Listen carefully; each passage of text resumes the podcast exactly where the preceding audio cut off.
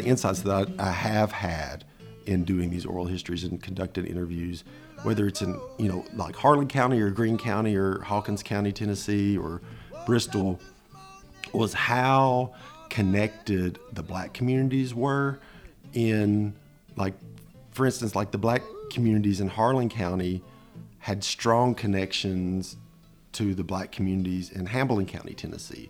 And there was lots of moving back and forth between those communities, and the schools played each other during segregation. And so that kind of further solidified those ties. And it's been amazing for me to see how interconnected in Southwest Virginia, Eastern Kentucky, and Eastern Tennessee the black communities were with each other. I've never heard any any interview where the border actually meant anything, and I think that that's really been a strong insight that I've been trying to like pick at and try to figure out like how do we illustrate that that interconnectivity that the black communities had in the same way that you can't separate black Appalachian culture from Appalachian culture, you can't separate these black communities into states. Um, that's been a really interesting insight to me, and I'm trying to figure out how to illustrate that. That was William Isom, director of Black in Appalachia, a community history project documenting black communities throughout central and southern Appalachia. I'm Rachel Geringer, and you're listening to Mountain Talk on WMMT. In this episode, I sit down with William Isom and Terrence Harris to learn more about the history of the project and the upcoming Black in Appalachia podcast.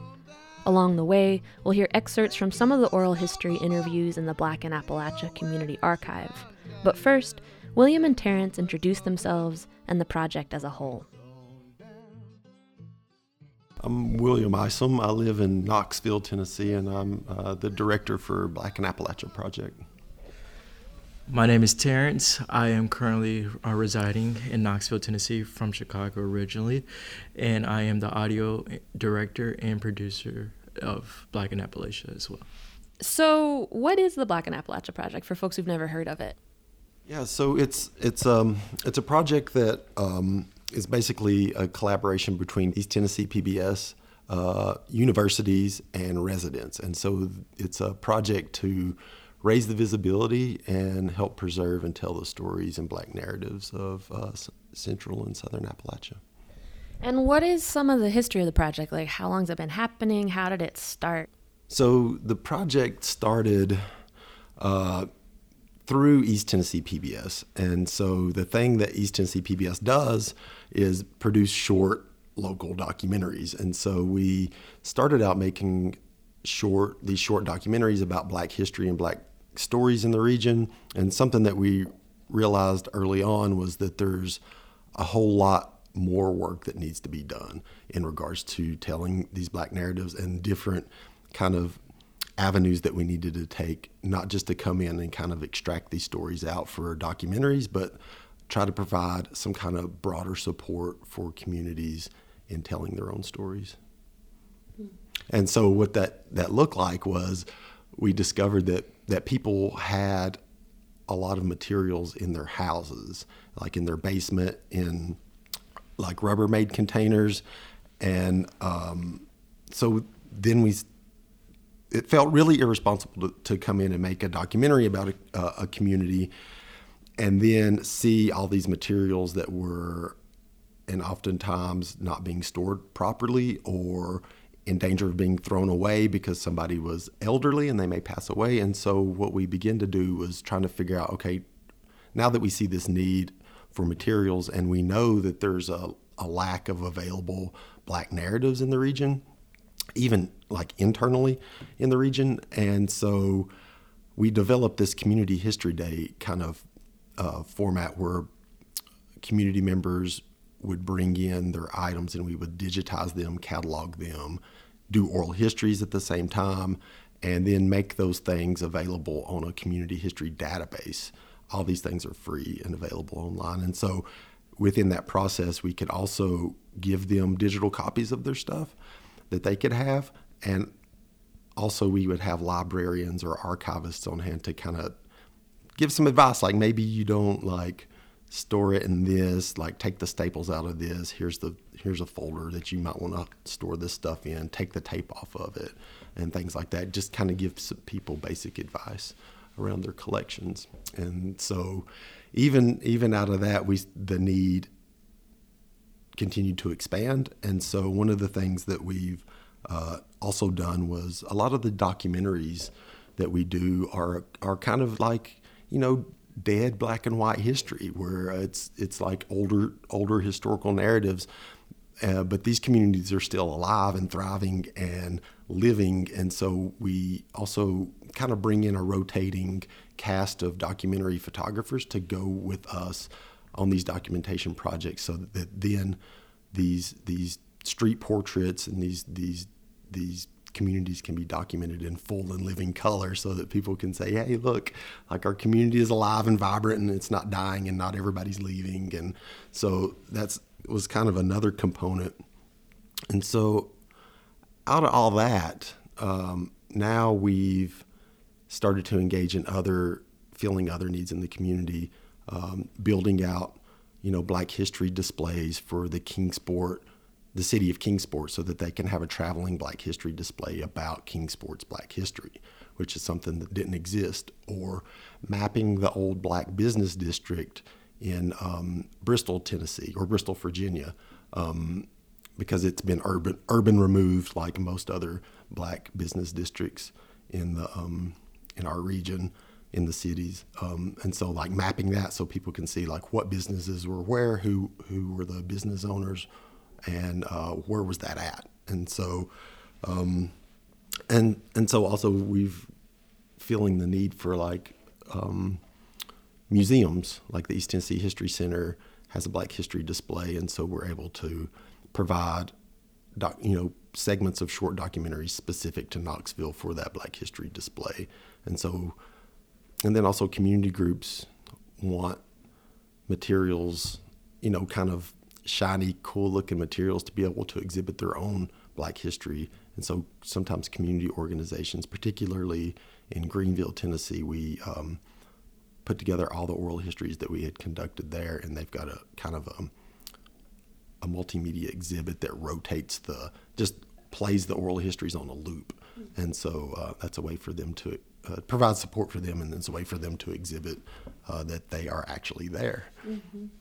Um, what kinds of like materials were you finding that people had that needed to be preserved when you were talking about removing the tape and things? I was wondering like what kinds of things people were bringing in. People were bringing in like lots of photographs.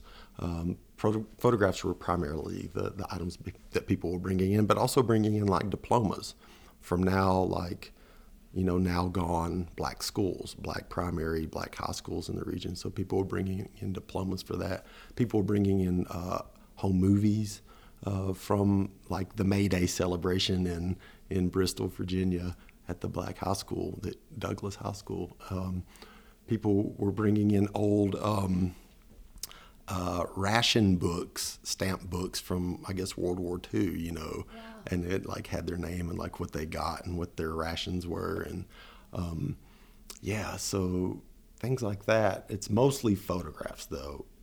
What is kind of the like geographic scope of where you all are working? Uh, right now, the, the the geographic scope of where where the project's working at is is kind of scattered. Uh, we, we, we're doing work in southeastern Ohio, Gallia County, Ohio specifically. We're doing some work in eastern Kentucky, uh, Bell County, Harlan, Floyd, um, a little bit in Letcher, but the work in Letcher is primarily research and compiling data on the black communities there. Um, we're doing some work in Wise County, Virginia, um, Lee County, Virginia, Scott County, Virginia, um, and then uh, many of the communities in East Tennessee. Since we're out of Knoxville, that's kind of where we spend a lot of our time, and then branch out to these other communities to do work. So we've not did any work in West Virginia, but um, we're we're trying to expand capacity enough so that we can get over to West Virginia. Particularly Bluefield, I think, is a really has some really interesting history. Next up, we'll hear some of William Isom's interview with Karida Brown, which was recorded in St. Louis, Missouri on Labor Day 2018. Karida Brown is a professor of sociology at the University of California in Los Angeles. And she's the author of the book Gone Home Race and Roots Across Appalachia. In this excerpt, Brown tells a story of black migration in and through Kentucky via her own family's story. My name is Karida Brown, and I'm from Long Island, New York, originally uh, from a little town called Uniondale. And um, I currently live in Los Angeles, and I'm a professor of sociology and African American studies at UCLA. My parents are both born and reared in Lynch, Kentucky, um, a little coal mining town or formerly uh, company owned coal mining town up in uh, the valley on the top of a mountain. My, my family originates from Alabama, or at least that's the origin point that we know of, uh, you know, before slavery. So all four of my grandparents are from Alabama um, from Prichard, a place called Boligee, Mobile, Alabama, and uh, Bessemer. Um, and all four of my grandparents migrated from Alabama to eastern Kentucky, to Lynch, Kentucky, so my granddaddies could uh, pursue a career in coal mining. And that is what they did for their entire lives. So, combined between my two grandfathers, um, they've served almost 80 years in, in the mining industry, and my grandmothers were homemakers um, in Lynch, Kentucky, where they raised uh, 14 and 11 children, respectively. So we can uh, think about the black migration into and out of eastern Kentucky kind of in two phases. Um, so, first is how they got there. Um, most black folks who were um, living in those coal towns, working as miners, were not uh, born or raised there. They, there, there was a distinct migration into the region, um, and I'm talking about for the industry. Um, um, and the majority of those men were recruited from Alabama, and that was for a very specific reason because there were coal mines in Alabama. And in fact, Alabama is um, the most mineral rich state in the deep south, right? So um, there is a long tradition of coal, iron, and ore mining there. Um, and many of the companies that were setting up shop in Harlan County owned mines in Alabama, so they knew exactly where to get the labor. They also knew that um, most of the coal mining, black coal mining labor um, in Alabama was being sourced from convict leasing. So it was very easy and attractive to lure um, um, potential laborers to migrate to eastern Kentucky. It was an easy sell. Um, so one thing you need to know about that is okay. So then, how do they get there? It's the you know early 1900s the post Reconstruction era, uh, Alabama was a um, wretched um, uh, environment in terms of just racial violence. So it wasn't just easy to get up and decide to migrate. So the companies um, sent labor agents to go get um, um, uh, men to to agree to migrate to eastern Kentucky. And so, for example, in Lynch, there was this guy named Limehouse white guy. They say that he was skinny and he used to wear a straw hat. He drove a truck that carried watermelon and sugarcane and corn, things like that, and men. And he would smuggle black men from Alabama, sometimes in the middle of the night, and bring them to Lynch. Once they'd work off uh, whatever agreement they had with Limehouse, Limehouse would then agree to go back and get their wives and their children. So that's how many of the early families got there. Now, of course, you had folks who hoboed, who, you know, migrated on their own volition. That was there too. But, you know, these labor agents played a tremendous role in getting a lot of the increased um, black migration, specifically, and I'm talking like Harlan County coal towns, because that's what I know the best.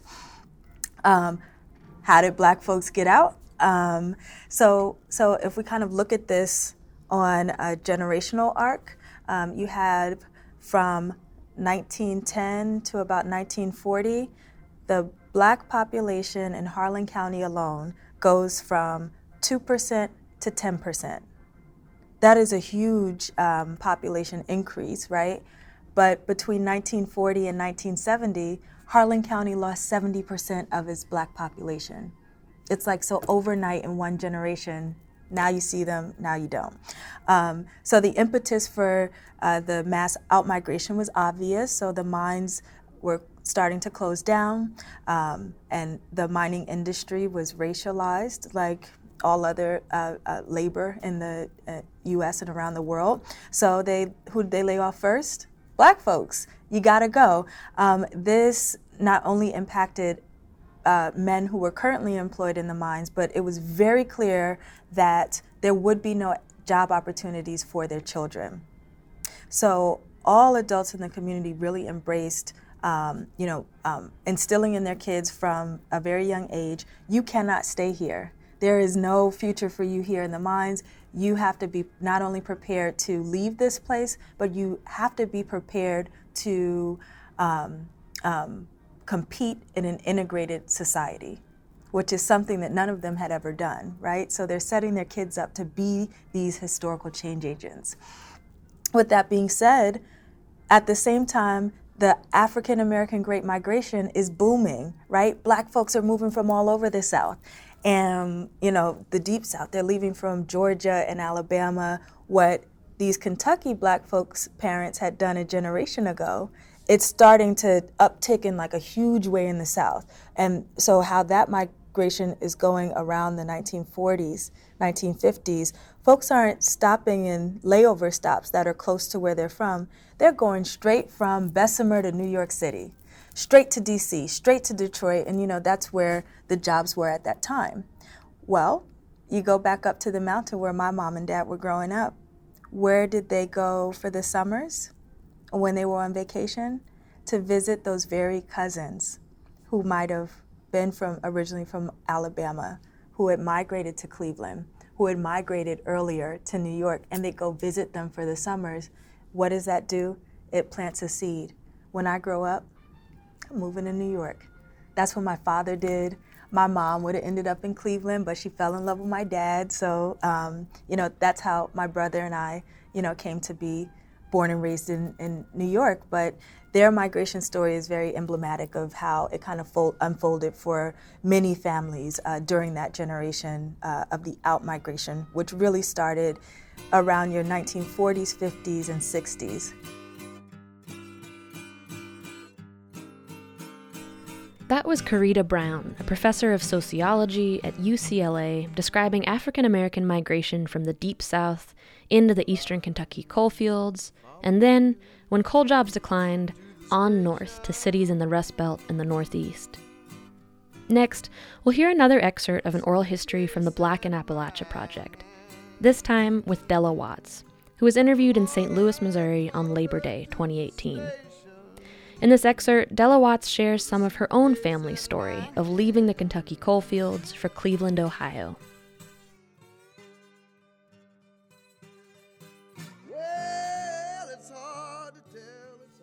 My name is Della Watts. I'm originally from Evarts, Kentucky. I live in Cleveland, Ohio now. It's a small coal mining area where my dad worked in the coal mines there. And my mother worked as a housekeeper in Kentucky. I went to an all black school from kindergarten to the eighth grade. And after you got to high school in ninth grade, you went to Harlan to go to high school. But the coal mines, um, in my ninth grade year, coal mines start shutting down. You didn't need as much coal. So my dad came to, he moved to Cleveland and he worked in a steel mill.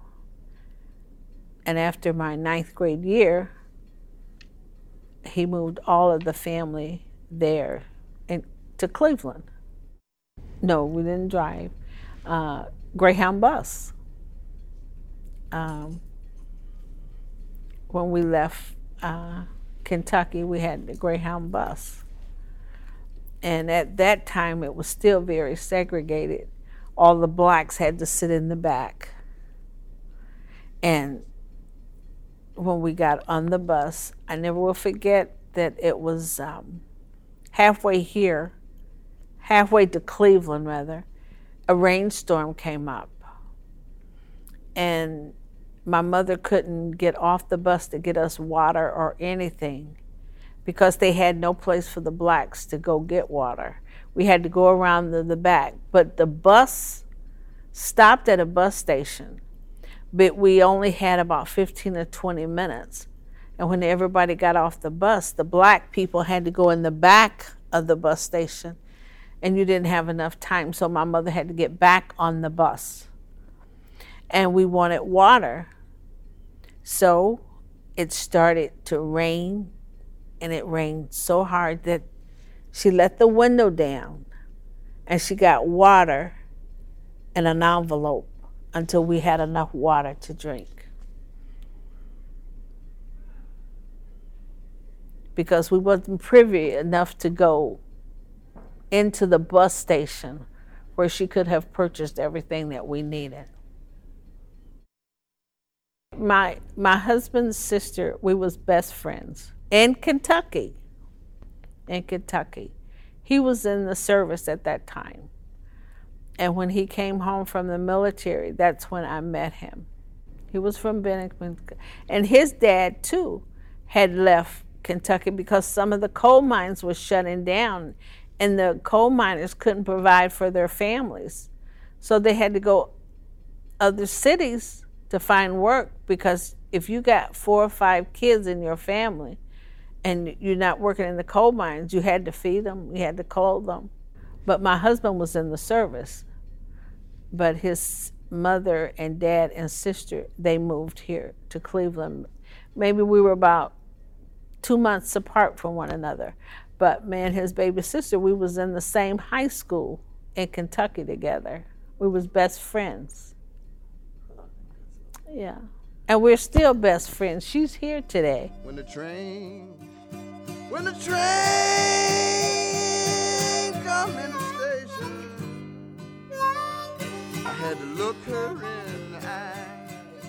That was an excerpt of an oral history interview with Della Watts. That interview is part of the ongoing community history project Black in Appalachia.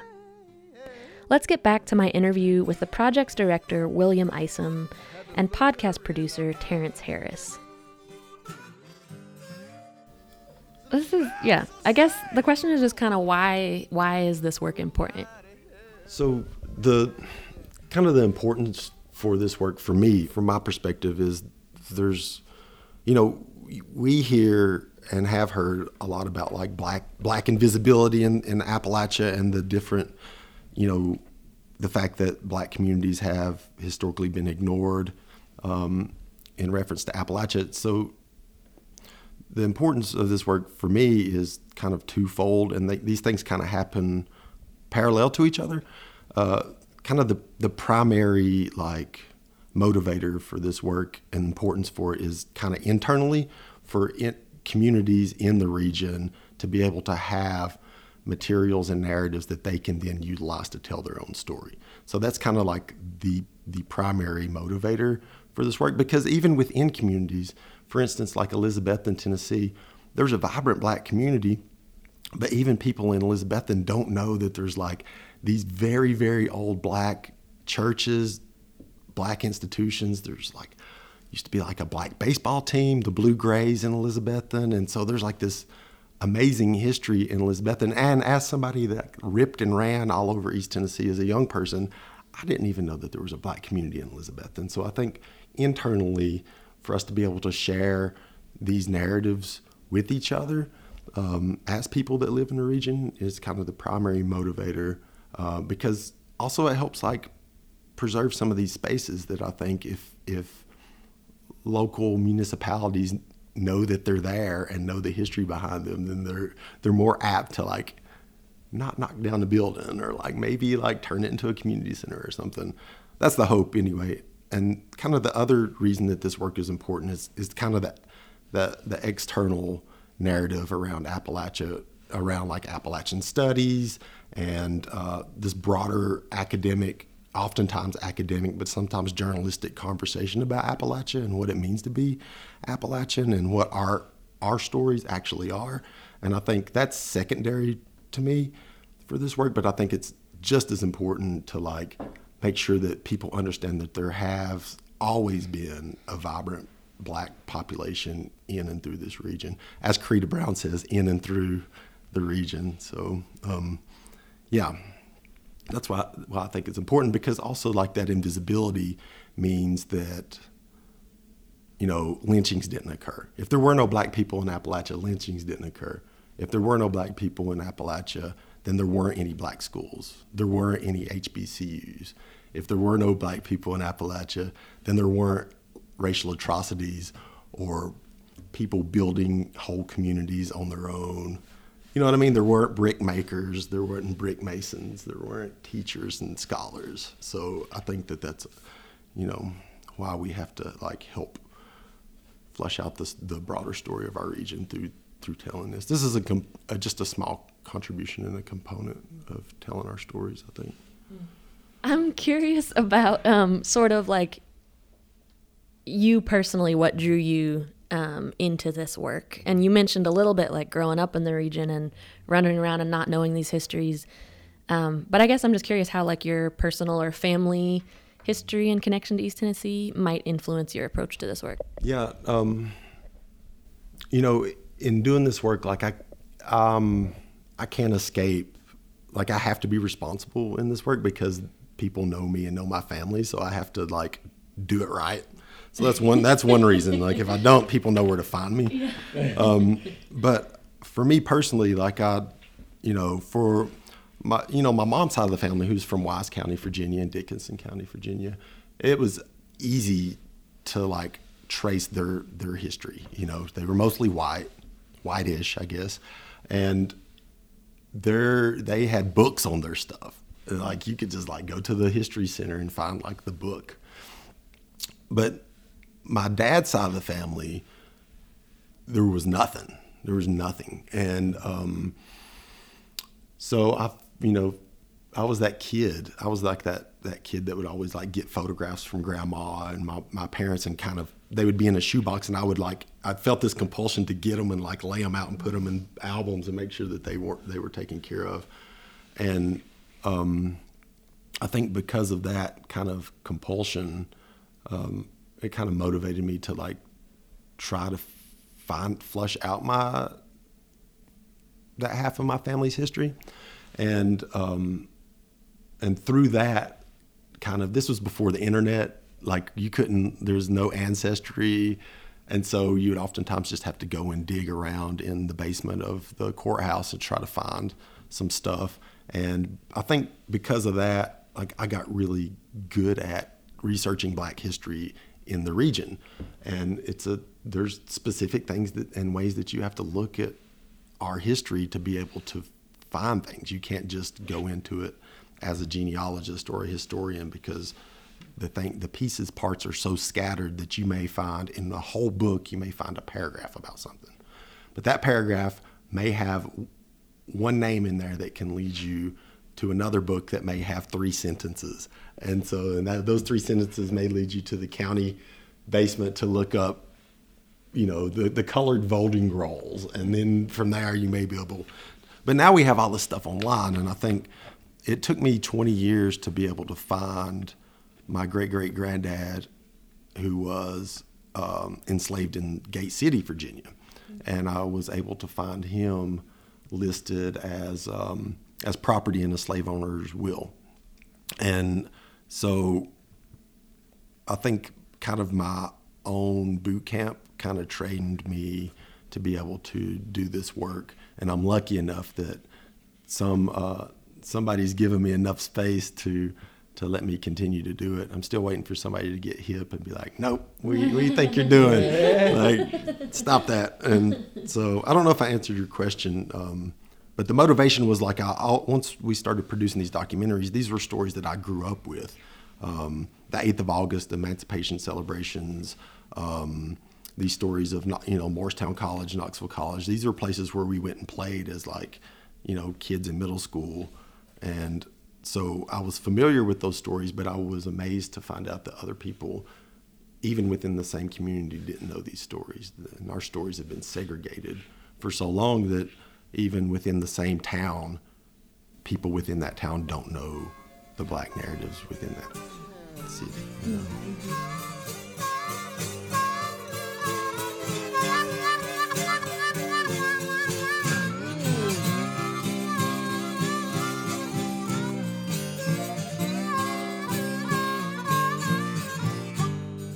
You're listening to Mountain Talk on WMMT. I'm Rachel Geringer, and in this episode, we're exploring the nearly 10 year strong community history project, Black in Appalachia. I sat down with the project's director, William Isom, and Terrence Harris, the producer of the upcoming Black in Appalachia podcast sometimes people ask me this kind of question about like you've done all these interviews you've talked to all these people you've heard all these stories like do you have favorites or ones that stick out? And i always find that a really hard question to answer because they're all so unique and amazing. But mm-hmm. i wonder if there's just like for you personally like moments where hearing a couple people's stories was just really powerful in a particular way. Yeah i think um, there's been um, and you know, like there's every story, every person that you interview has something that you're like, oh, yeah. like every story. And so, but in particular, there's, I've got, I, I have favorites. I, I, do have favorites. Um, the there's um, Ar, uh, there's an interview I did with Arlen Bowers and Lenny uh, Hamilton Gillespie in Greeneville, Tennessee, and man, they were that was the the most joyful and exciting interview for me because they, you know, a lot a lot of times when you interview, you know, I'm doing oral histories about with members of the black community, and a lot of it, I'd say probably three fourths of those interviews are are mostly not urban based, but at least people lived in town.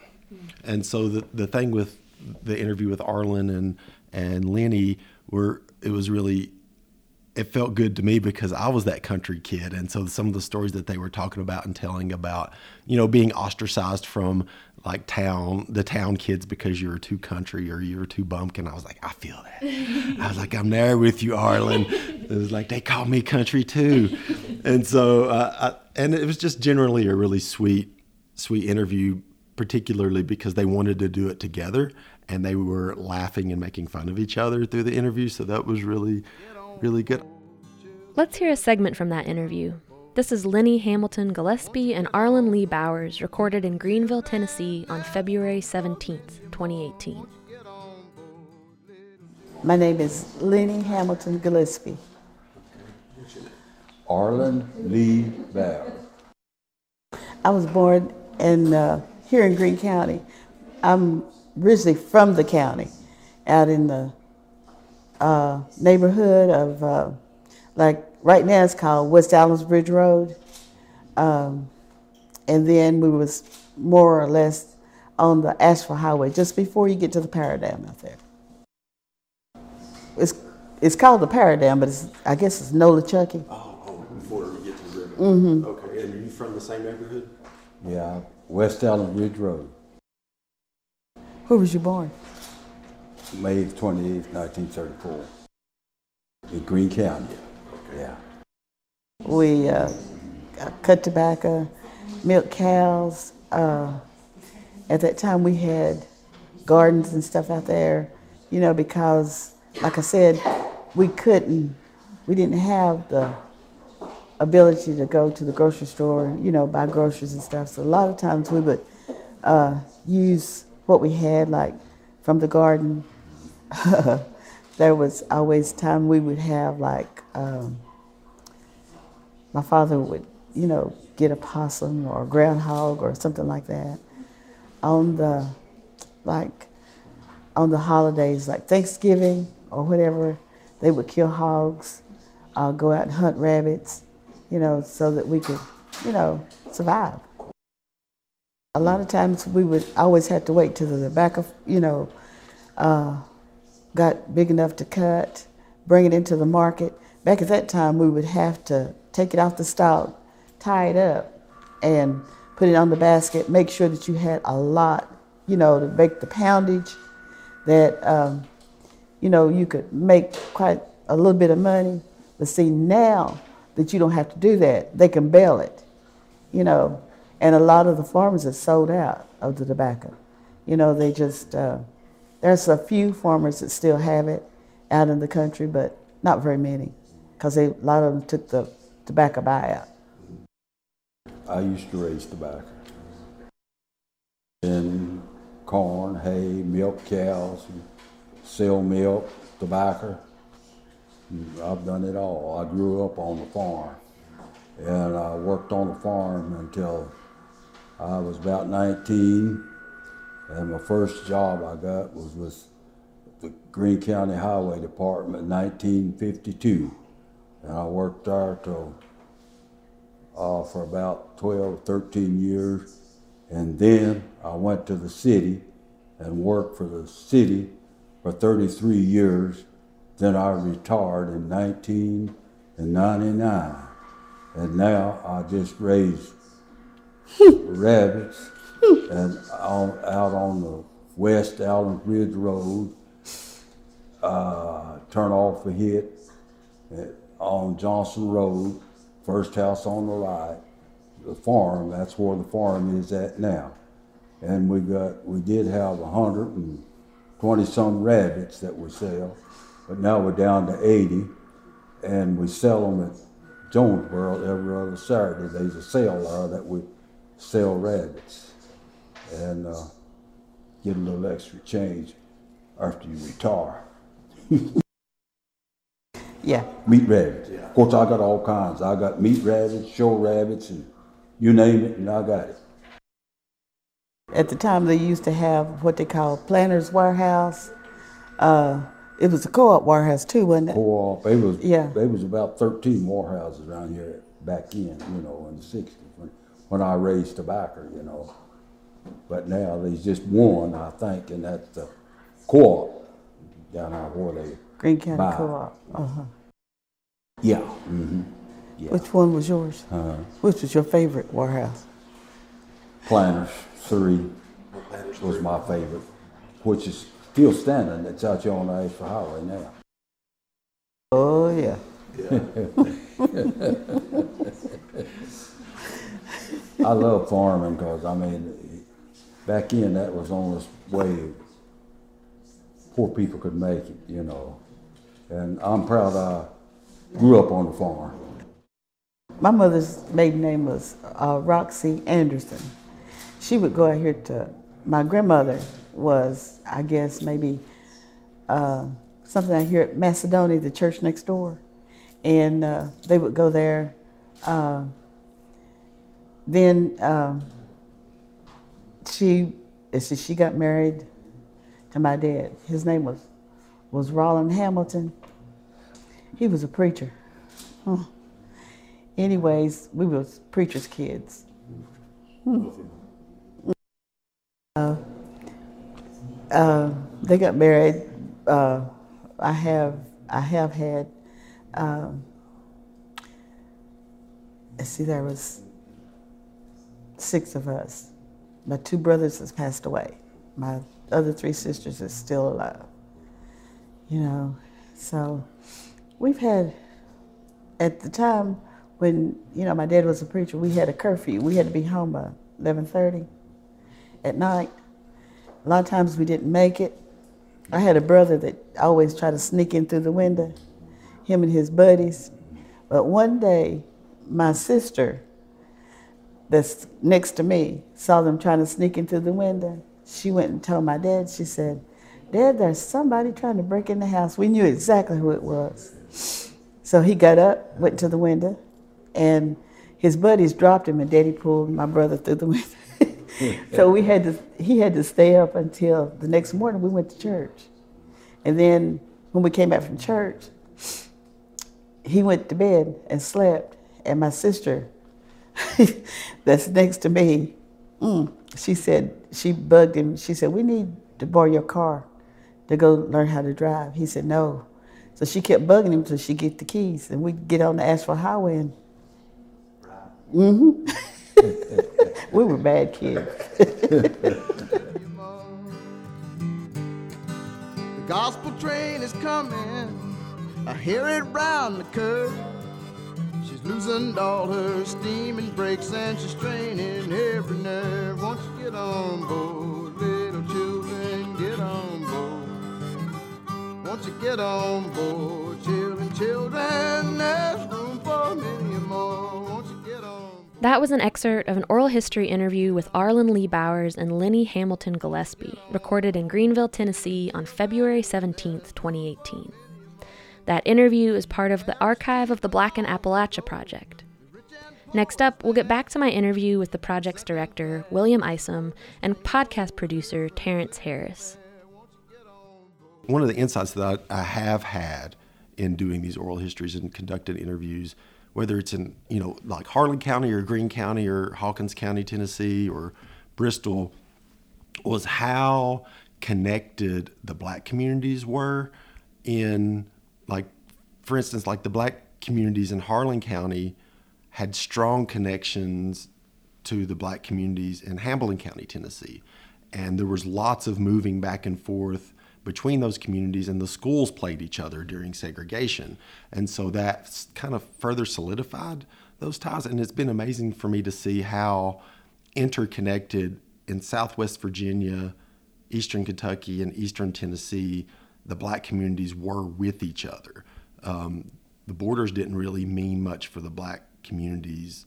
I've never heard any any interview where the border actually meant anything, and I think that that's really been a strong insight that I've been trying to like pick at and, and try to figure out like how do we illustrate that that interconnectivity that the black communities had.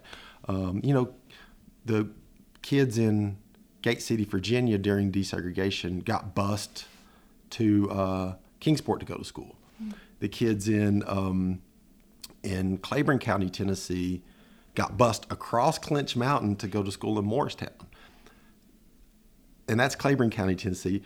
The kid, the the kids in um, Lee County, Virginia, came over to Claiborne County to, for like Eighth of August celebration in Claiborne County, and so you had, you know, people in Harlan County went fishing at Cherokee Lake and Hamblen and Grainger County. So like all these things are in the same way that they're inextricable. You can't separate black Appalachian culture from Appalachian culture.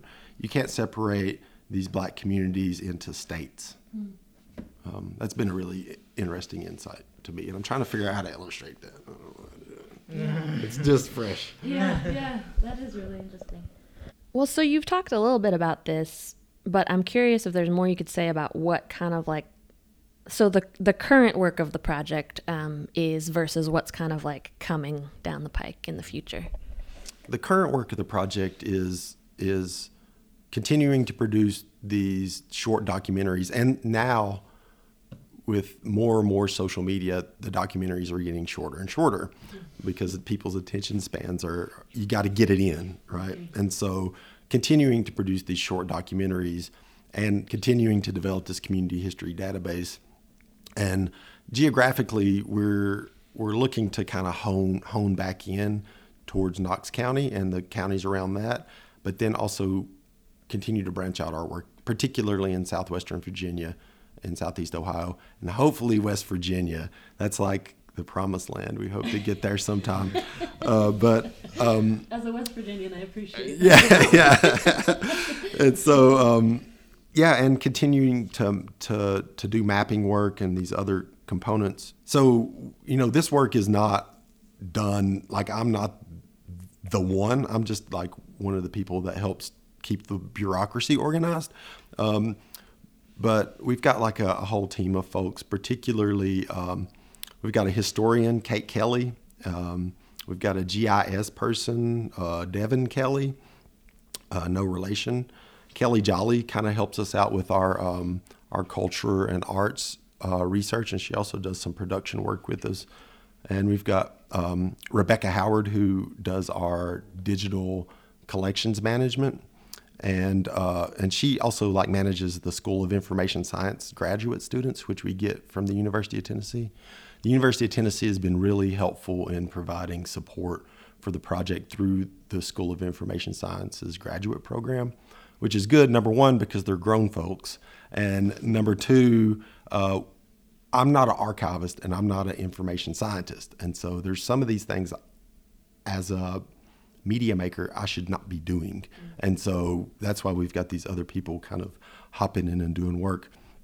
Um, and then, you know, we also have uh, a handful of kind of county level volunteers that help bottom line different components in Carter County and uh, Sullivan County, Kingsport and Bristol, uh, Morristown, Greeneville. And so we have volunteers that are kind of on the ground there that help direct the work because community members are ultimately the ones that invite us in to do this stuff.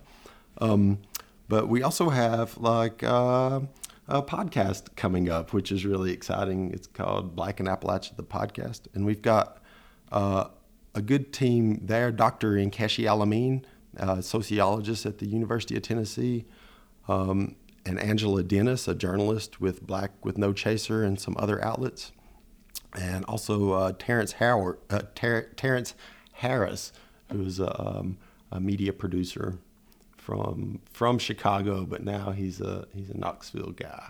Yeah. yeah. I wonder if um, you want to talk about the podcast. Kind of, it's it's not out yet, but it's gonna be this year, right? Yeah. Okay. Yeah. Um. So, how's it going? so it's going really good. So we have a pretty solid team here. Uh, Dr. Enkeshi El-Amin and Angela Dennis are our two hosts. Um, and they are here to basically bring in the narrative of exactly what William is saying is telling those stories in history of black culture through Appalachia and bringing it into modern times and trying to make sense of it. Um, one of the things that we kind of find ourselves as um, blacks here specifically uh, is that the more that we discover, the more questions that we have. And we feel though as if a podcast is a good way to start opening up that narrative, especially for the millennials uh, culture, because we we more people are starting to go into uh, or find interest into listening into these uh, podcasts. So, uh, with the help of East Tennessee PBS, uh, William, and other people who are, you know, helping out with getting that information. And then we have the context of um, uh, Dr. El-Amin, uh, who is a sociology major, of trying to break it down and make sense of what the information is. And then we have Angela, who's giving her perspective as a journalist of also asking those hard questions and getting that research and really doing a lot of groundwork into finding out what what is the story? What is what is being lost? Um, myself as well too. Uh, I'm not originally from the southeast uh, at all. I'm from Chicago, so a lot of these stories are uh, eye-opening for me, um, especially now living in Knoxville, where black people are scarce. But when you hear these stories, you're finding out that a lot of these communities are completely deprived of uh, blacks, but were completely built up by blacks or once owned by blacks, by business owners, by uh, teachers and uh, workers and so on. So that, that we're trying to shed light into that with a really cool and creative and uh, modern way. Um, podcast is a very good way to approach this. So really f- excited to be a part of this project. So when it like, what's the kind of like release schedule or like when can people start listening to it? So right now we're we're in the formulating stage. Um, we're currently knocking out our first episode.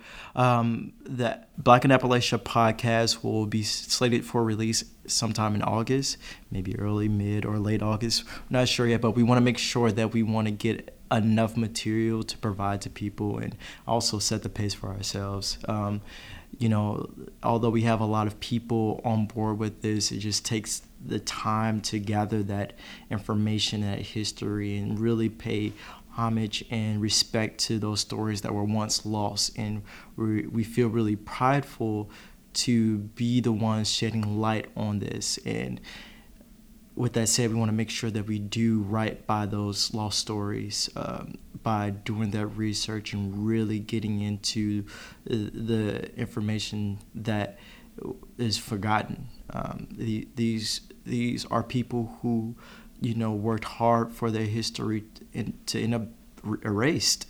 And when you think about that, that's kind of heartbreaking because these are people who, through adversity, really try hard. Black pastors who try to build up communities, and uh, like I said, by teachers who encourage uh, self love and self respect, and also education, which was not available, accessible to a lot of younger black people growing up. And now we have professors and we have business owners and we have um, artists who are coming out of this, but nobody knows the the history behind it. So.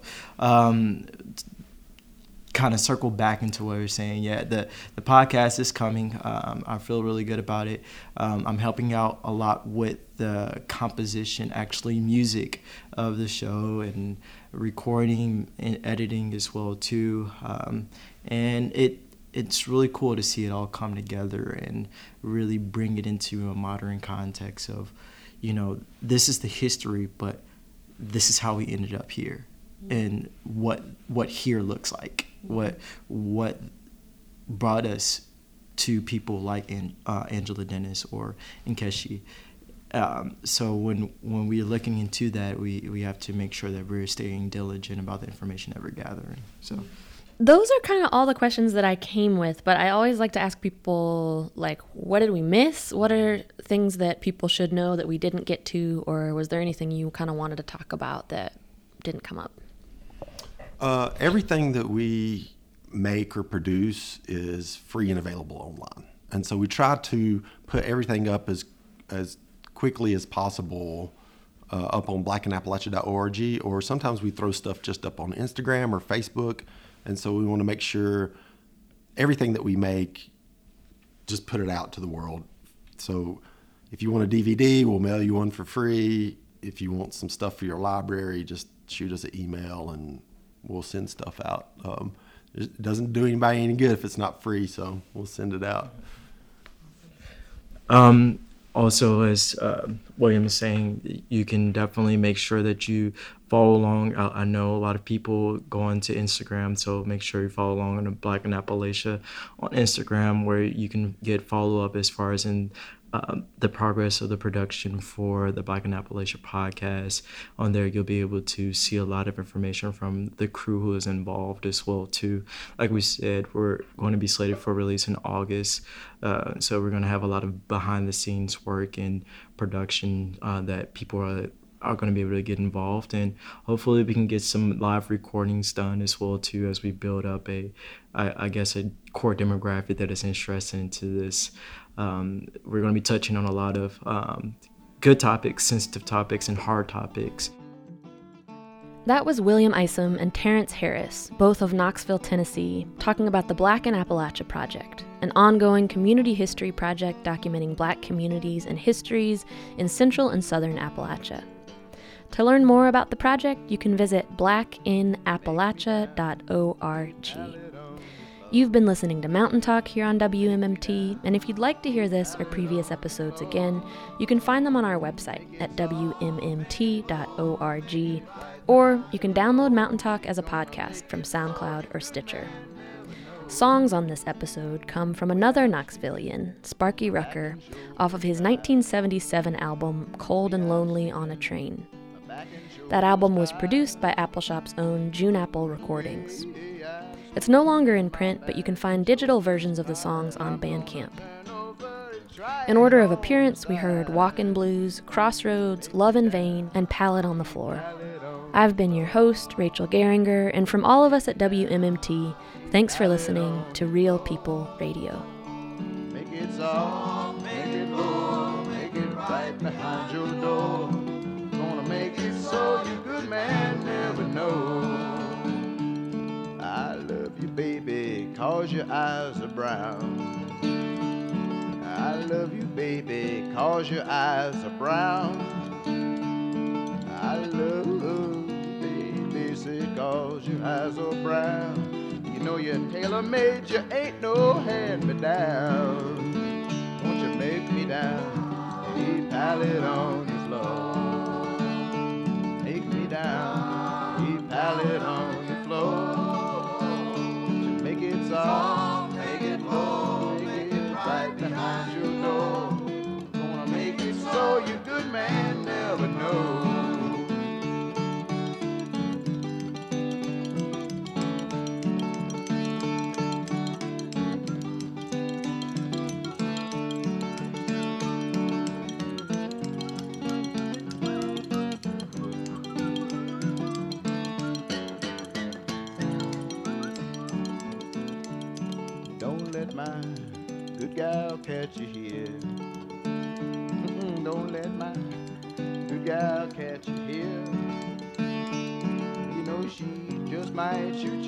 Liable to cut you, stab you too. Ain't no telling what